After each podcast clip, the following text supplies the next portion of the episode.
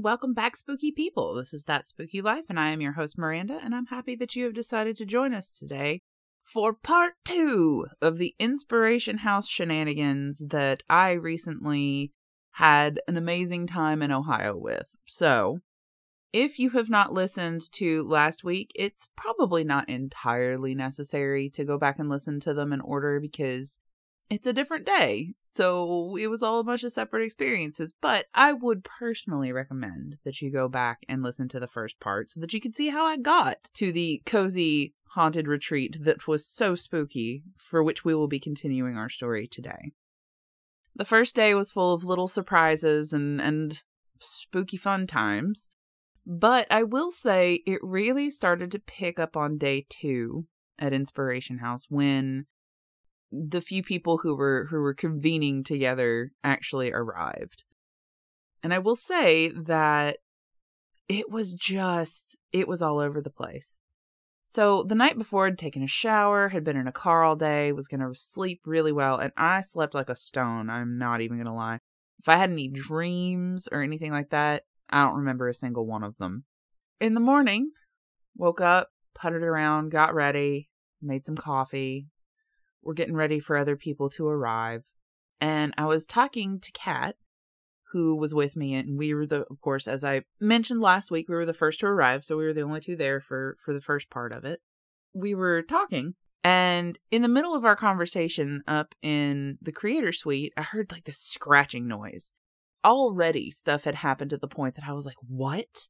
What is that? What is that noise?" Well, it turns out that there are some Christmas lights on the outside of the house, or fairy lights, since it's not Christmas technically. And when the wind would blow, which it was very blustery most of the time that we were there, when the wind would blow, they would hit up against the house and it sounded like this horrible scratching noise. So I had like this startlement of a moment and was like, "Oh god." And then we were like, "Oh no, no, no. It's it's the lights on the outside of the door frame." And then as we were debating this, and this happened a lot faster than what I am going to be able to tell it. Like it happened, it didn't even take a full minute. So the scratching noise happened. We stopped the conversation, listened, figured out what it was, and then the doorknob turned from the outside.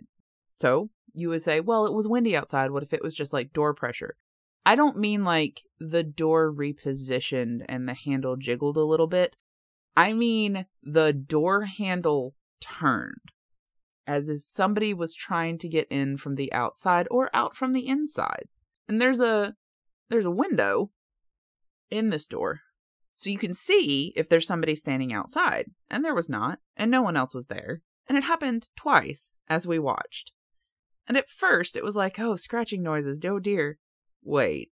So one, was immediately debunked and it was like ah but there was not time to like enjoy that relaxing moment because the doorknob just turned by itself. It wasn't by itself. It had it had aid. It was just not physical aid. So we continue getting ready preparing for other people to to arrive and i hear the, like a woman cough. So i wrote it off. I was like oh it must be one of the neighbors or something. You know there's there's houses pretty close. And so i went to the window and looked out and there was no one. And when I tell you, it was loud and tangible enough that I thought someone had arrived or it was a neighbor. I had gone to the window to see if someone else had arrived. And of course, they had not. There was no one there.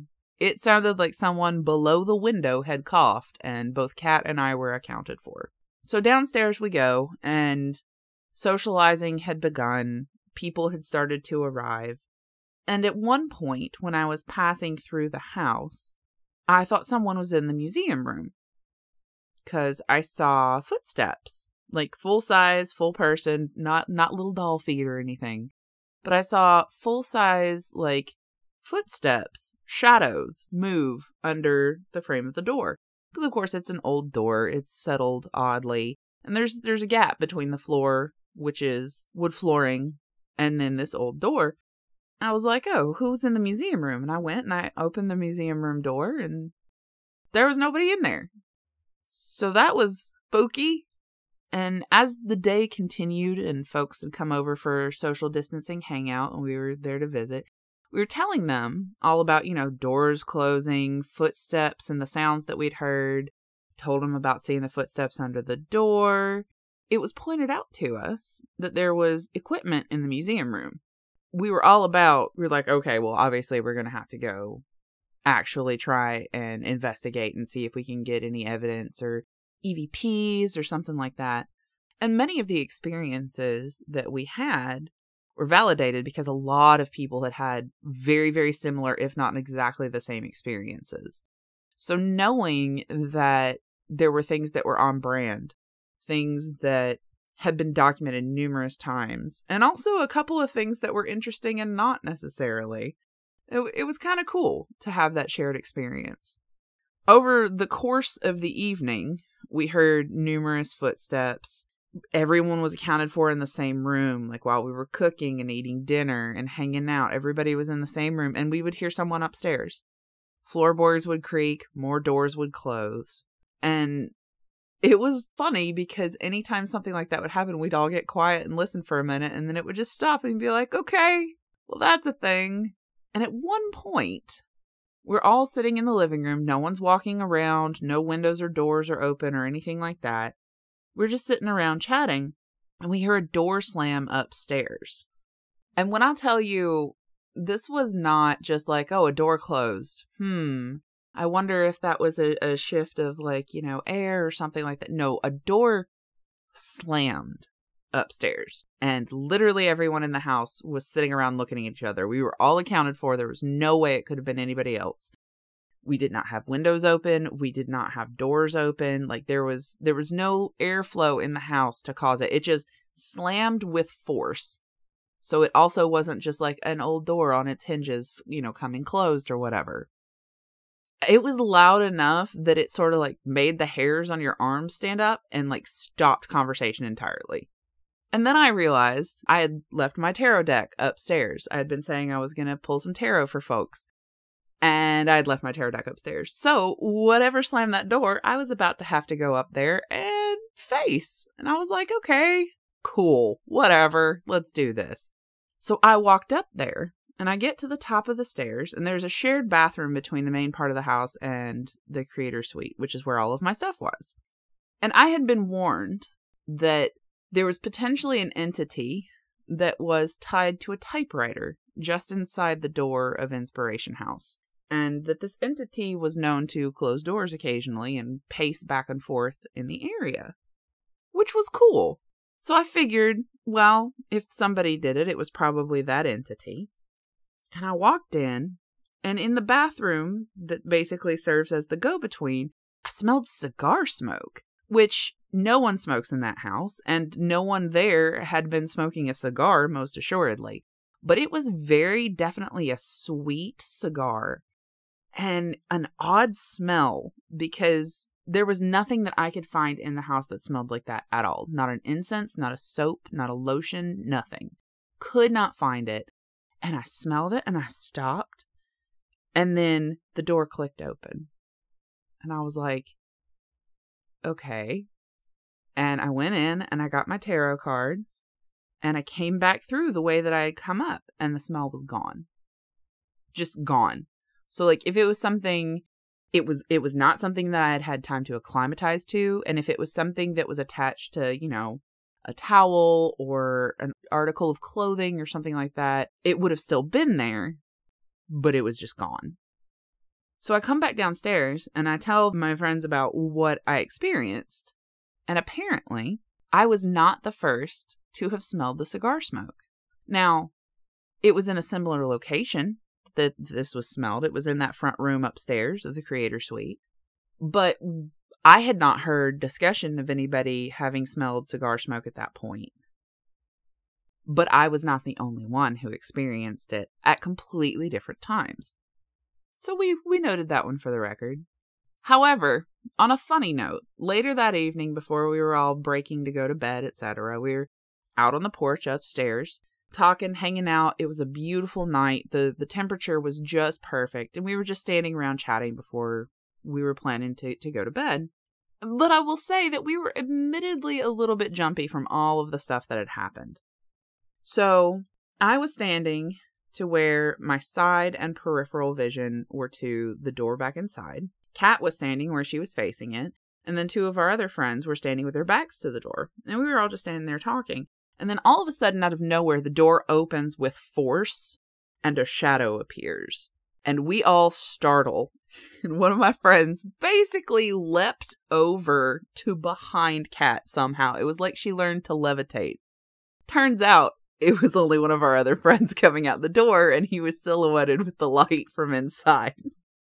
But we all thought for a full second that a full ass body apparition had opened that door with a purpose and that we had no idea what was going to happen.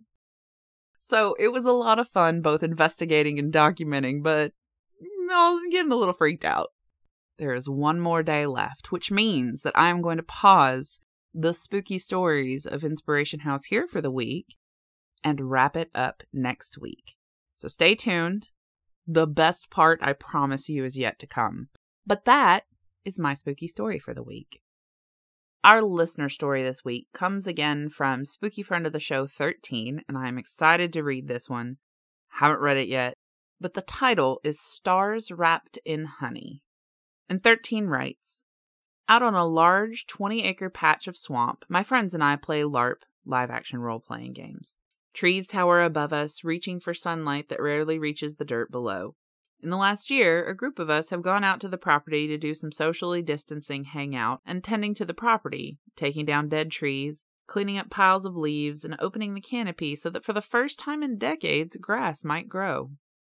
One night, while out late on the lands, I plugged in my headset, wandered off to a secluded spot away from the conversation, and participated in the online connection ritual. It is a common trait in my life that when I attend rituals, my spirit has a habit of going about doing whatever else it might want rather than what it's supposed to be doing.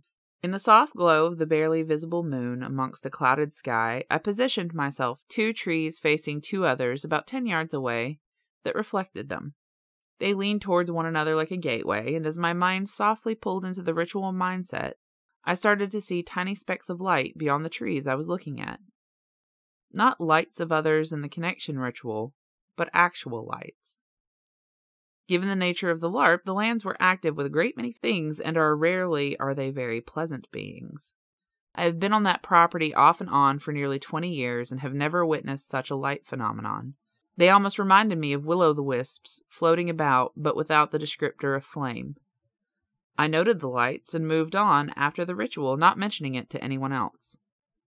A few weeks later, we were back on the lands, burning more fallen trees, cleaning up things, tending to a previously neglected land, and I saw a friend place honey into a small dish he had tucked into a tree. Suddenly, everything clicked. You see, in this renovation of the land, a very old and sacred tree had been taken down. For while it was one of many trees, it held a great many memories of the game that had been played around it, and it was the tree that had stories told about it. My friends don't have a lot of experience with witchcraft or anything, but they felt that by cutting down this tree it might have angered something, and they wanted to make sure to appease the spirits of the land. What I believe happened was that the multiple tucked away trays of offerings invited some type of fey like spirits back to a place they hadn't been in decades. I honestly started laughing when I found out, as it explained my experience, and I do hope that in their attempt to appease the land that it might bring good luck to the people who wish to play that is awesome. Um, I have seen those lights. I have seen those lights a couple of times actually in my life in very different circumstances and with different sets of people in different places. I have also noted that I only tend to see them like that when I am around someone that I have a suspicion might be tied to the Fae in some way. But I know exactly what you're talking about, and that's really, really cool. I have never talked to anybody other than the people who were present for the couple of experiences that I've had, outside of that, I've never actually talked to anybody who else who has seen them. So that's really neat. That's a really cool story. I like I like their respect. It's funny because you say that they don't really have any experience in witchcraft or anything like that, and yet they went with their gut instinct and did something that seems to be pretty cool, honestly. That's that's very cool. Thank you for sharing this story. This is this is a wonderful story and a nice turn of events from a couple of the real creepy ones that we've had recently. So I appreciate you for that. 13 it is always a pleasure. Thank you very much. And that is our listener story for the week. Which brings us to our witchy tip for the week. And this week we are drawing a contemplation card. And the contemplation card this week is intention. Intention, oh, that's a good one. I highly recommend that if you are the journaling type, that you write this down and see what you come up with. What is intention to you? What do you think it means in your life right now? If it is something that is more unfamiliar, what do you think that it might could be applied to? Where do you think that you could focus your intention or hone your intention? I know personally that intention is very important to me. And I was one of the kids who never liked the fact that perception was nine tenths of reality. I felt that the intent behind something should be more important. And I still feel that way. I try actively in my life to take intention into consideration. In addition, intention is a very important part of will working and psychic ability and energy, because without intention, where would we know how to direct our will? Without intention, things can get messy. Things can go awry. You can lose sight of what's important. You can fall off the path, as it were. It can be a lot of things to a lot of people. So I encourage you to look and see and maybe journal or share on the Facebook group what intention is to you or what it is in your life right now. I will probably be doing a bit of journaling myself, to be perfectly honest and transparent, because that's a good one. I'm feeling that one today. So, what is your intention? How do you apply your intention and your will? I would love to hear about it. But that is our witchy tip for the week. As always, the social media links and link to the contemplation cards will be in the episode description. And I always need spooky listener stories, you guys. We are getting a few each week. Well, getting one each week, basically. It's enough to keep us going. But you know, I always love hearing from you guys. I know that things might be crazy right now.